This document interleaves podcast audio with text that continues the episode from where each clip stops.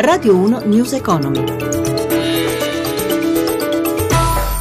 Buonasera da Stefano Marcucci, benvenuti a News Economy. Apriamo con la notizia del nuovo piano industriale di Unicredit. La banca annuncia quasi 18.200 posti, il taglio di quasi 18.200 posti di lavoro tra qui e il 2018. Di questi 6.900 in Italia verranno chiuse 800 filiali in Italia, Germania e Austria. Tagli che consentiranno risparmi per 1,6 miliardi. Il titolo oggi ha avuto un andamento altalenante in borsa. Allora vediamo la giornata dei mercati da Milano in diretta con Paolo Gila. A te Paolo. Partiamo dalla situazione più generale. Si è sgonfiato sul finale il progresso delle borse europee, colpa anche dell'apertura debole di Wall Street. In questo momento eh, Dow Jones eh, in calo dello 0,05%, Nasdaq appena sopra la parità più 0,14%. In Europa quasi tutte le borse lontane dai massimi di giornata hanno comunque chiuso con gli indici positivi, Londra più 0,32, Parigi più 0,82, Francoforte più 0,70. Milano invece ha chiuso in calo con l'indice Fuzimib a meno 0,26%. Sul listino di Piazza Fari crollo di Mediaset meno 9,45% dopo i conti della trimestrale e i giudizi negativi di alcune banche. Unicredit invece dopo appunto l'annuncio dei tagli del personale ha chiuso a meno 0,08%. In calo lo spread dopo l'esito dell'asta di botta annuali per la prima volta con rendimento negativo ma richiesta molto sostenuta. Il differenziale con i Bund tedeschi si accorcia a 101 punti base mentre il BTP decennale di riferimento è all'1,63%.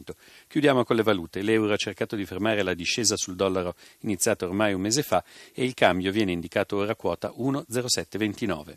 Grazie a Paolo Gira dalla redazione di Milano. Dopo i bot a sei mesi anche quelli annuali hanno visto il loro rendimento scendere sotto lo zero. È la prima volta che accade. Nonostante i tassi negativi sono stati collocati tutti i titoli in offerta per un valore di 6 miliardi. Ma per quale motivo un risparmiatore dovrebbe comprare titoli che rendono meno di quanto investito? Giuseppe Di Marco lo ha chiesto a Davide Biocchi, analista di Directa Sim. Sentiamo questo rendimento non è certo appetibile per il piccolo risparmiatore, ma può essere interessante per l'istituzionale che poi può depositare questi titoli presso la BCE come collaterale per ottenere denaro liquido. La domanda è stata addirittura più elevata rispetto al mese precedente. Per quale motivo? Può darsi proprio che ci sia un grosso acquisto da depositare come avere un deposito a breve termine, cioè a un anno, di una liquidità senza pagarlo troppo. Si tratta di un'ottima notizia per il nostro debito, vero? È senz'altro un'ottima notizia per il nostro Paese anche se effettivamente si tratta di una curva breve, sarebbe ancora migliore se questa cosa succedesse sulla curva lunga, quindi anche sui BTP. Ed è possibile che anche i BTP possano avere un rendimento negativo nel prossimo futuro? A questo tende la politica di Draghi e della BCE, cioè a spingere i rendimenti anche dei poliennali, se non negativi, comunque magari molto vicino allo zero. Tutta l'attività di Draghi di questi mesi è mirata a questo tentativo.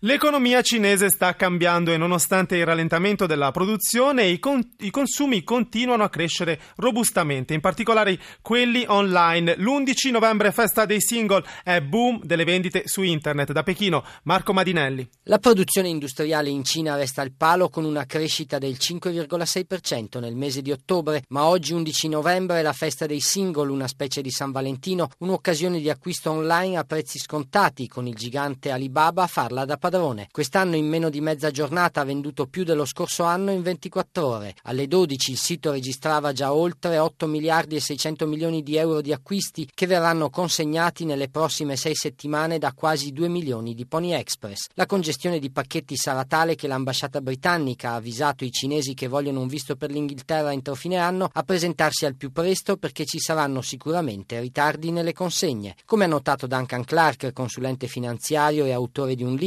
sull'impero di Jack Ma, anche se l'economia cinese ha rallentato, il numero di acquirenti online è cresciuto ad un tasso molto più veloce e anche il numero di prodotti disponibili si è allargato negli ultimi anni. L'incremento dei consumi si estende anche alle vendite al dettaglio, in crescita ad ottobre dell'11%. Tutto questo è possibile perché stipendi e salari aumentano più del prodotto interno lordo. Il reddito pro capite infatti segna un più 7,7%, un buon segno per la transizione economica verso una società trainata dai servizi. News Economy a cura di Roberto Pippan torna domani alle 11.32, subito dopo il giornale radio. Grazie per averci ascoltati, grazie a Renzo Zaninotto in regia. Da Stefano Marcucci, buon proseguimento su Radio 1. Radio 1 News Economy.